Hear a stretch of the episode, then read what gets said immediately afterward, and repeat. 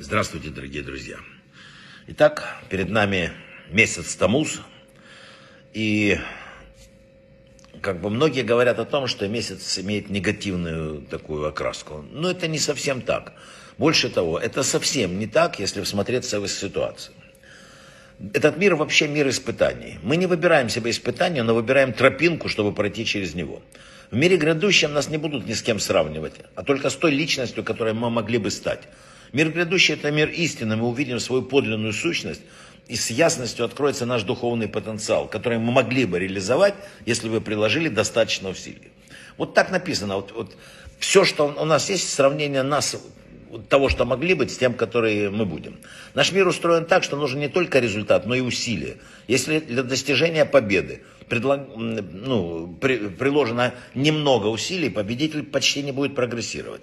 Если не требуется усилия и не нужно преодолевать сопротивление, то ни о каком личном росте тоже речи нет.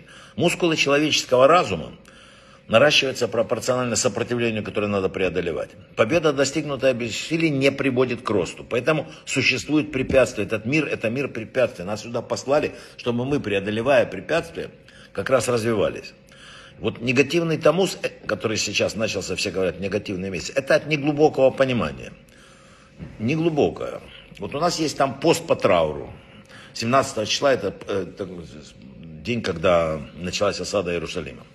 Но есть третьего Тамуза, когда Иоша остановил в небе солнце и луну. Это произошло именно в этот день. Они не переставали светить 36 часов. Такое чудо произошло именно в этот месяц.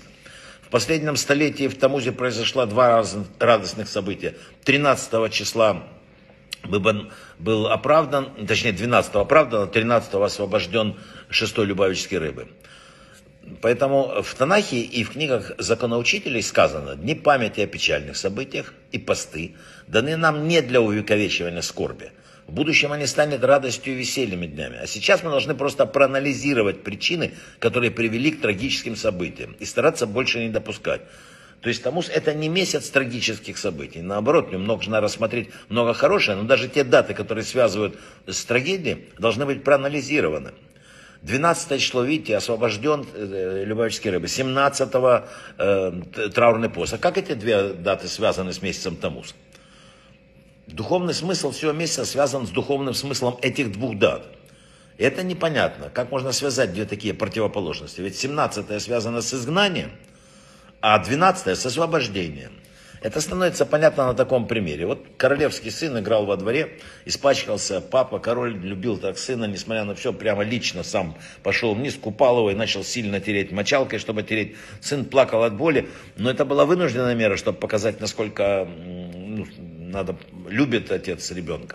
Мы видим, что сын страдает. Мытье мочалкой было болезненным, но мы знаем и понимаем, что это только для, из-за любви к сыну. И только она заставила отца сделать сыну больно. Но это для блага сына. Из этого мы видим, что посредством одного действия да, можно получить как бы противоречащий результат. С одной стороны, это то, что мы видим своими глазами, это боль и наказание.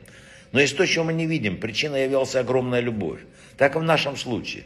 Весь смысл дней между 17-м Тамуза, который наступает там, и 9 Ава, который называется Межтеснин, это изгнание и боль. Но внутренняя цель поста 17-го Тамуза одна только напоминать нам причину, по которой мы находимся в изгнании. А что там написано? Из-за наших грехов изгнаны мы были и так далее. Помня об этом, человек раскаивается в своих поступках, добавляет в добрых делах и в результате достигает цели. Написанные превратятся эти дни в дни радости. Короче говоря, нет никакого негатива. Мы сами создаем и позитив, и негатив. Надо правильно учиться. И так будет в будущем.